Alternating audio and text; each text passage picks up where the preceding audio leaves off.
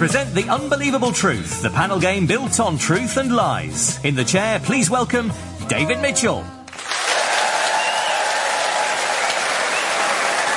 Hello and welcome to The Unbelievable Truth, the show where truth and reality mean nothing compared to the art of beating about the bush. A sort of radio equivalent of Fifty Shades of Grey. for this week's for this week's guest comedians, well, I'm looking at four very big names. That's right, my eyesight's failing and I need a large font. Please welcome Tony Hawks, Lucy Porter, Ed Byrne, and Charlie Higson. The rules are as follows. Each panelist will present a short lecture that should be entirely false, save for five pieces of true information, which they should attempt to smuggle past their opponents, cunningly concealed amongst the lies. Points are scored by truths that go unnoticed, while other panelists can win points if they spot a truth, or lose points if they mistake a lie for a truth. We'll begin with Tony Hawks. Tony is in the Guinness Book of World Records for the furthest distance hitchhiked with a fridge beating the previous best of nobody ever. Tony, your subject is pies, described by my encyclopedia as a baked food consisting of a sweet or savoury filling contained within a pastry casing. Off you go, Tony. Fingers on buzzers, the rest of you. In 2008, at the World Custard Pie Throwing Championships, the winning team, called We're Not Keen on Potatoes, threatened not to accept their first prize which greatly excited the second place team, who were called We Don't Like Asparagus. the pop group ABBA, who are actually made of pie, have recorded over 400 songs about mainline railway stations. Their biggest success, Waterloo, was originally called Honey Pie until they realized that this wasn't a station and immediately changed the name. Ed. ABBA's song Waterloo was originally supposed to be entitled Honey Pie. You're absolutely right, it was. Well done. I, I, believe they, they wrote the whole song, Honey Pie, to that tune and then changed it. I bet they la- feel uh, pretty foolish minute. about that now. Oh, it would yeah. Have, it would have been a hit otherwise. the expression as American as apple pie comes from the Greek word plaxos, meaning as American as apple pie. the expression easy as pie has no origin. Pythagoras, known to his friends as Pie, loved apple pie. And it was on one such pie that he discovered that the ratio of the circumference of the pie circle to its diameter was six. The 2007 World Pie Eating Championships were thrown into disarray after the organiser's dog ate all the pies. Lucy. Yeah, I'm going to go that the pie eating championships had to be called off because the dog ate all the pies. And that is true. Oh. Well done. Eskimos in Lapland who occasionally eat penguin pie once had to go to death. Ed. I, I, think Eskimos in Lapland do occasionally eat penguin pie. And if they what? don't, they ought. oh no, they don't. I've just remembered no, penguins are from the other end of the world. and Eskimos don't live in Lapland. Otherwise, you were spot on.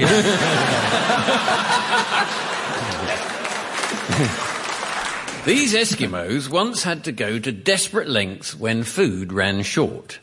They put ice in their pies, garnishing them with one of their own eyes. When they served it up to their children, they declared, There you go, ice pie with my little eye.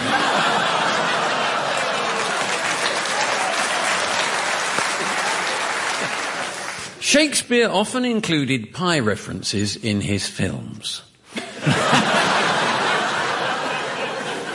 Fruit pies, which hadn't really been referenced in English culture before the reign of Elizabeth I, were mentioned all through Shakespeare's 20 million pound action blockbuster Hamlet 3.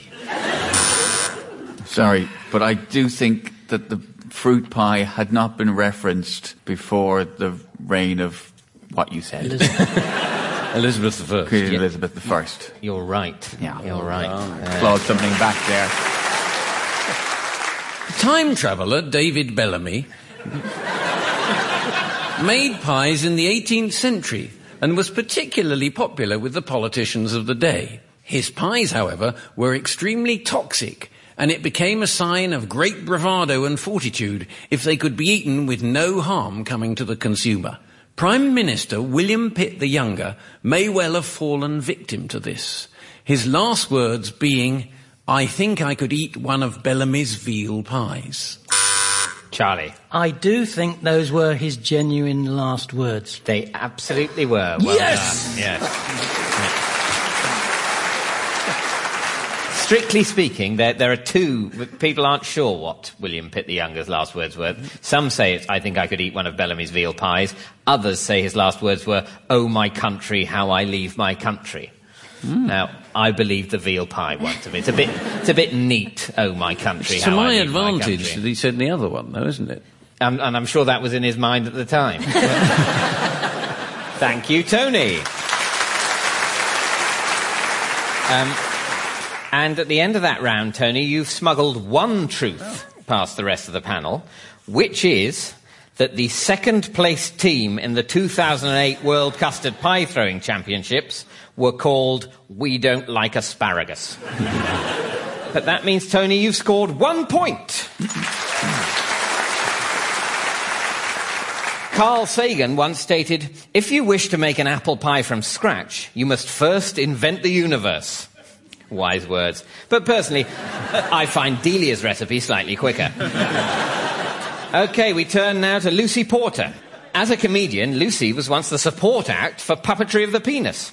Not that it needed much support once it got going. Your subject, Lucy, is dancing. The rhythmic movement of the body in time to music involving a set of prescribed or improvised steps or movements. Off you go, Lucy. We all know that Elton John wrote the song Tiny Dancer about Wayne Sleep. But, but did you also know that Wayne is a record breaker? In 1973, Wayne leapt into the air and crossed and uncrossed his legs 12 times in less than a second, although he said afterwards that he was just really desperate for a wee. Ed.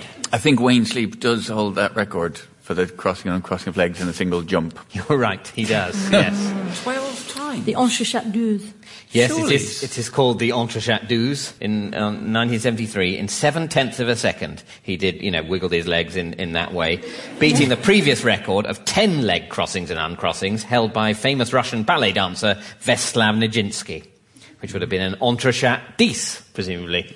We're all now experts on Entrechats. Entrechat means between cat, doesn't it? I think they used to practice between cats. Right. Or just have a cat afterwards. Yeah, To exactly. sort of regain your energy.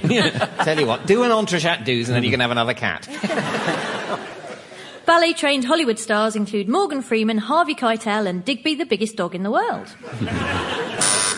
Charlie. Now, one of them Take your pick. is going to be true. Take your pick. It was Harvey Keitel. No, it was Morgan Freeman. Yeah, Morgan Freeman studied dance for five years in San Francisco and New York, where he says he learnt the real discipline of the bar. Having a dance partner of the opposite gender was illegal in Argentina until 1967. The tango originated as a dance between two men. The moves were much more combative than the sensual ones we know today. The partners would slap each other hard round the face and shout, You've been tangoed. Tony. I do think that men in Argentina weren't allowed to dance with women before 1967. It- it- that- that's what you think. That's what I. With- don't ridicule me. Is that, I'm just trying to. I don't like the way you do I'm this. just. I'm clarifying your assertion. Well, of course it's that. Yes. No, Oh, that's well- not true. Oh, Ed. Uh, I believe that the tango used to be a far more combative dance. Is that, um, uh, is there a, No, I don't know. I don't know. when I was growing up at our, at our local school discos, it used to be very combative. It wasn't quite tango, but some of the dances were incredibly combative. Yeah. Whereas I found many of the fights at my school were, were incredibly musical. I, I believe that. Yeah. I believe they It were was like quite West Side sensual. Story.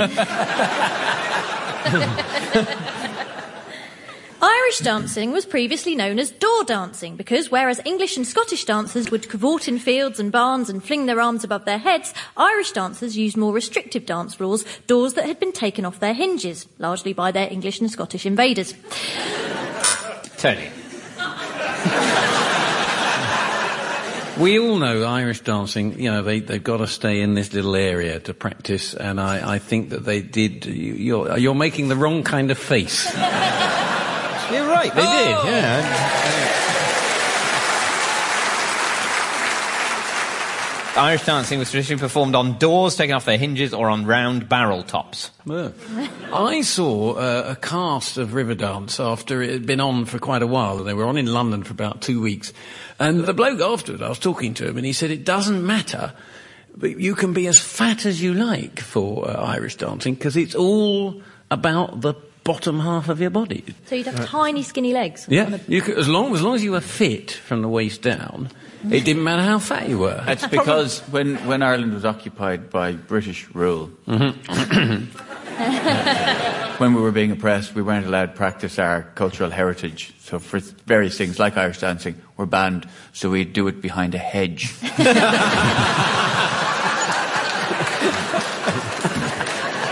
we, would, we would nod as the invaders went by. You're not practicing your heritage, are you, Paddy? And we'd look. No, sir. We'd be grinning because below the waist, whoo, chicken. What an incredibly moving story. Nature's most extreme mating dance is performed by the hoverfly. The female twirls frantically around the male, then when he's dizzy, she extracts the male's seed with her teeth before she impregnates herself and dances round him till he collapses. This ritual can be seen reenacted on the streets of Cardiff every Saturday night. oh, Tony. the, the hoverfly business. Oh, right, not the streets of Cardiff. No, no, oh, All right, no. so, yeah. The hoverfly business. No. No. No. Although there's a similar thing is true. Not not that, but the hilara or dance fly does have a wing waving mating dance, which is accompanied by the male giving the female a gift of an insect wrapped in silk. While she's busy unwrapping the gift, the male mounts her. Hmm. Some lazy male dance flies have been known to offer females what looks like a gift wrapped insect and then attempt to complete the act of mating before she opens the gift bag and discovers there's nothing in it. So, that's- That's, that's exactly how I won my wife. I think the message you take from this is if you're on a date or dinner with a young lady you fancy, try and mount her before you have to pay the bill. no, that's not the message. Sorry. As Tony rightly says, that's, no, that's no. not what Radio 4 is all about. Got it all wrong. Mm. No one loves to dance more than the French. So much so that in 16th century Strasbourg they even suffered a plague of dancing, with many citizens dying of dance related heart attacks and dehydration. In 1920s Paris, the dancers at the Moulin Rouge were so well paid that it was not uncommon for men to try and infiltrate their ranks. One of the most famous can-can dancers, La Goulue, was eventually discovered to be a man, so was rechristened Les Goulies. Charlie. Could I hazard a guess that the most famous can-can dancer was called La, or whatever the La first thing? Not La Les Goulou. Not Les Goulies, the first thing. Well, actually, I do have to say, no, La Goulue was a famous can-can dancer. Oh, really? Yeah, yeah, yeah. I didn't realise what Oh, I've it's a done rogue there. fact. Well, I mean, but I Ah. said In. one of the most famous can-can dancers, La Goulue, was eventually discovered to be a man. So Yeah. I, Ah. I did research. I did research. I did a bit Well, of tell you what, I'll let you off if you let me off, yeah? All right, then. Just before you start letting each other off, whatever, whatever that means. Just Um, give me a gift bag, Charlie. Just give me a gift um, bag. Actually, we don't really need David, do we? Let's just do it all ourselves. This is what Go- happened Go to the pub, mate. Have a drink. We'll carry on. If only Because they we're all said that getting to on. the Tsar. Instead, they shot him. um, no, I certainly, you certainly don't lose a point for that, Charlie. The actor Charles Dance was originally christened Charleston Dance, but shortened it to Charles on joining Equity, much to the disappointment of his parents, Morris Dance and Nellie Disco. Thank you, Lucy. And at the end of that round, Lucy, you've managed to smuggle three truths past the rest of the panel. You deceptive woman. Uh, the first one, of course, uh, is the, the, what I said about Morgan Freeman, him having studied dance for five years in San Francisco and New York. That's true. The second is that the tango originated as a dance between two men. in um, Buenos Aires in the 19th century, it was like the Wild West. There were a lot more men than women. Yes. And so, in order to have the lovely dancing that all we Yeah. men desire, uh, they had to d- dance with each other. Same, same was true of um, the cowboy dancing, uh, line dancing. Is that why line dancing happened? Well, line dancing, that's why they don't touch each other because there weren't any women around, you see. Right. Yeah. Can I get a point back for that little fact? no, that's a very interesting fact, and you can get a point, you know, a separate point that doesn't count. um, but yes, I, from my point, maybe, maybe I'm about to say something sexist, but isn't the point of dancing for men that you get to sort of touch women and impress them. that they actually the dancing in itself is not. You're not a, dan- you're not at a all dancer, enjoyable. But I have no real insight into the frontier spirit, do I? No. And I, I the well, it, was quicker. a, it was a showy offy sort of a thing. You see, if you've got a bar and there's only one woman in it, hmm. the men will dance in a competitive nature, and she will go with the one who dances the best. so is that what we're supposed to do? Yes. Just so when you're in a pub, you just dance Yes. competitively with other men. Yes. And then the, the barmaid will pick the best one of us Yes. and I- mate. I feel like we're trying to explain the concept of dancing to a robot. I feel like Anyway. Go on, dance for us now.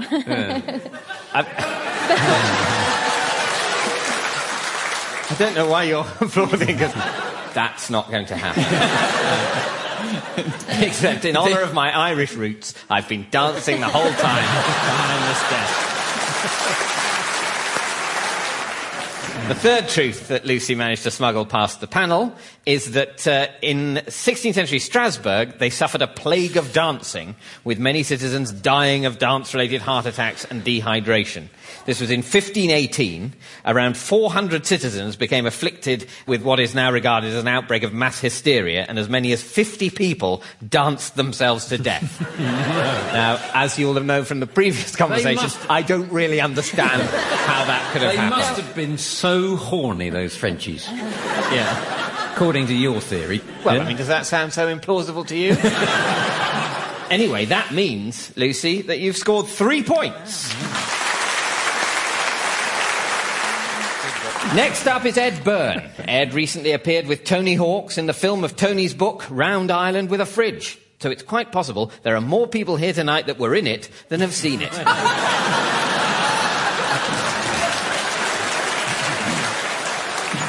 Ed, your subject is worms. Invertebrate animals with soft, elongated bodies that are round or flattened and usually without limbs. if you were to dig up all the worms in your garden and lay them end to end, your wife would leave you.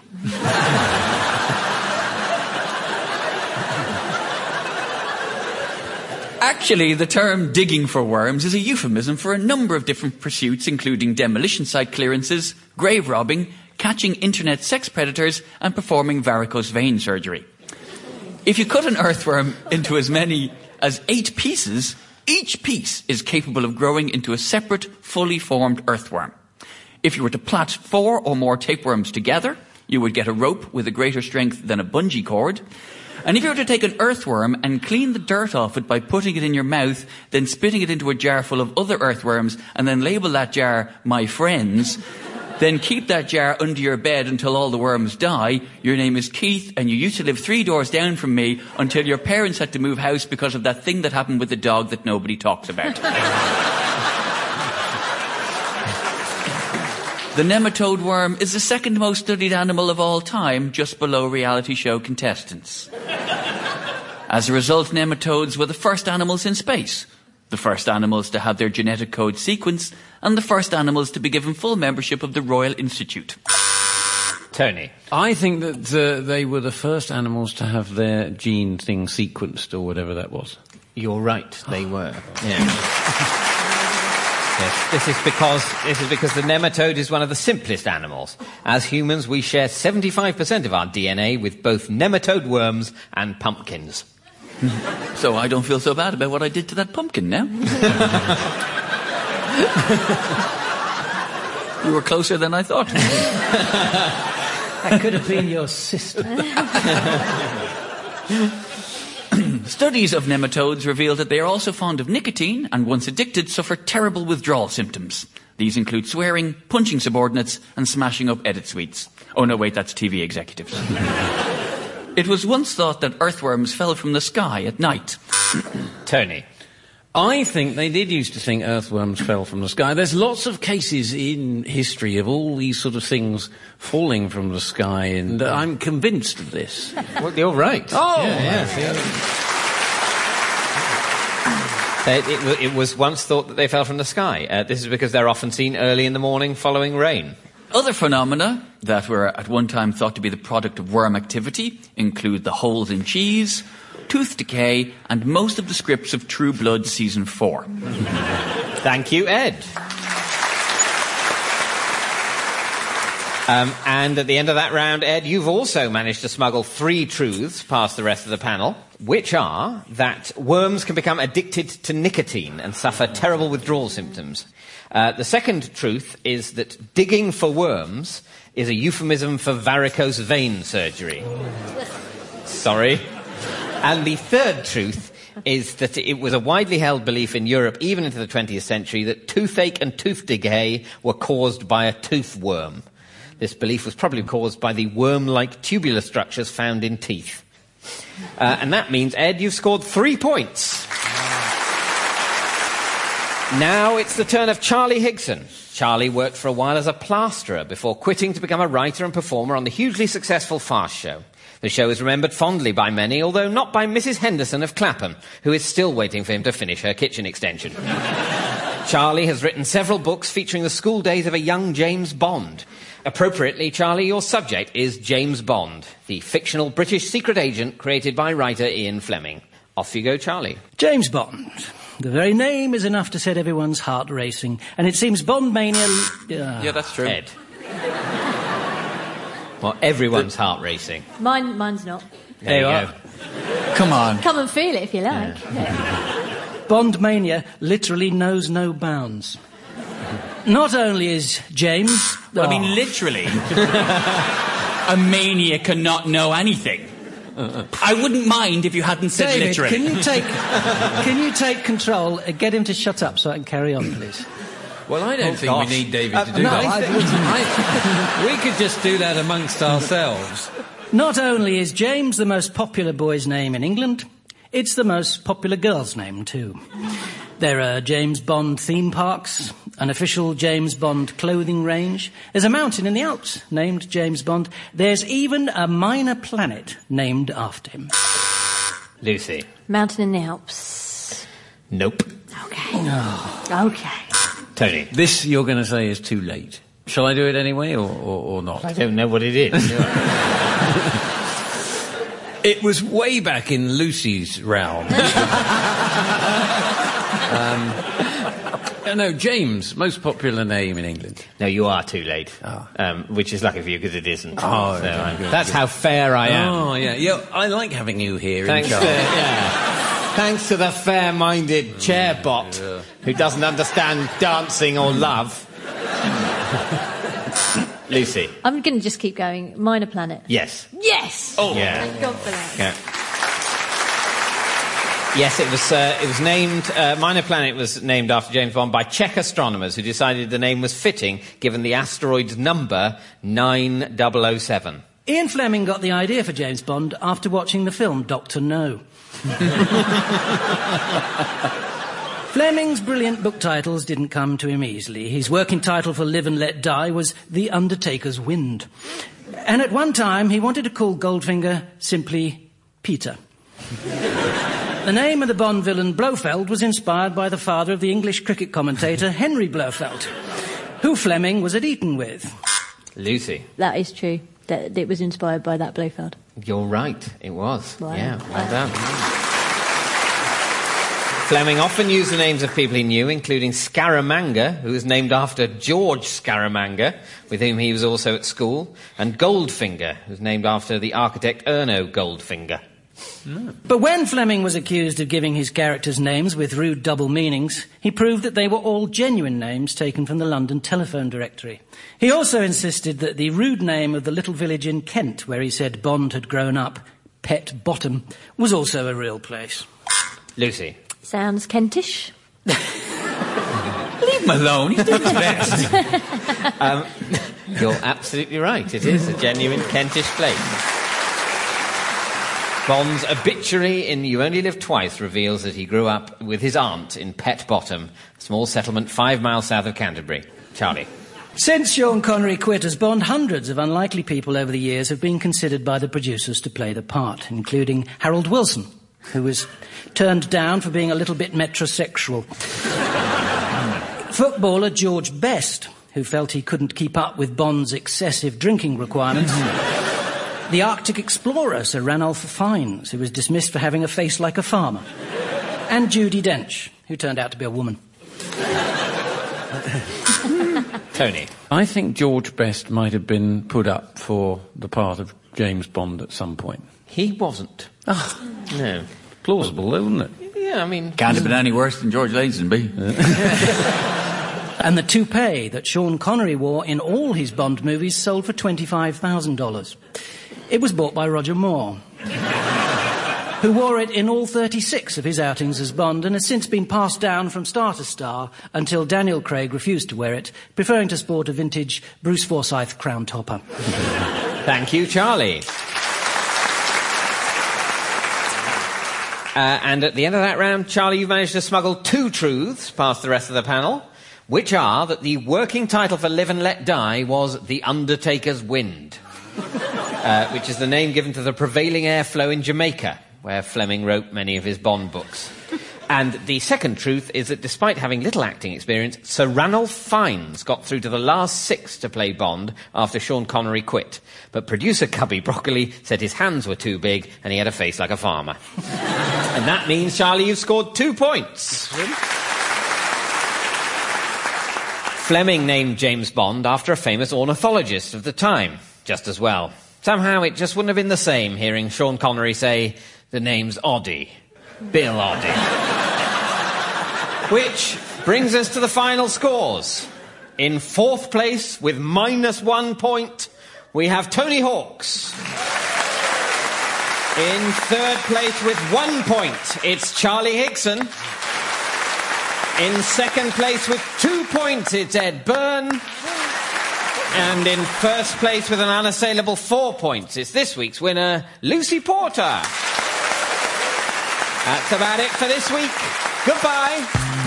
The Unbelievable Truth was devised by Jon Naismith and Graham Garden and featured David Mitchell in the chair with panellists Charlie Higson, Lucy Porter, Ed Byrne and Tony Hawks. The chairman's script was written by Dan Gaster and Colin Swash and the producer was Jon Naismith. It was a random production for BBC Radio 4.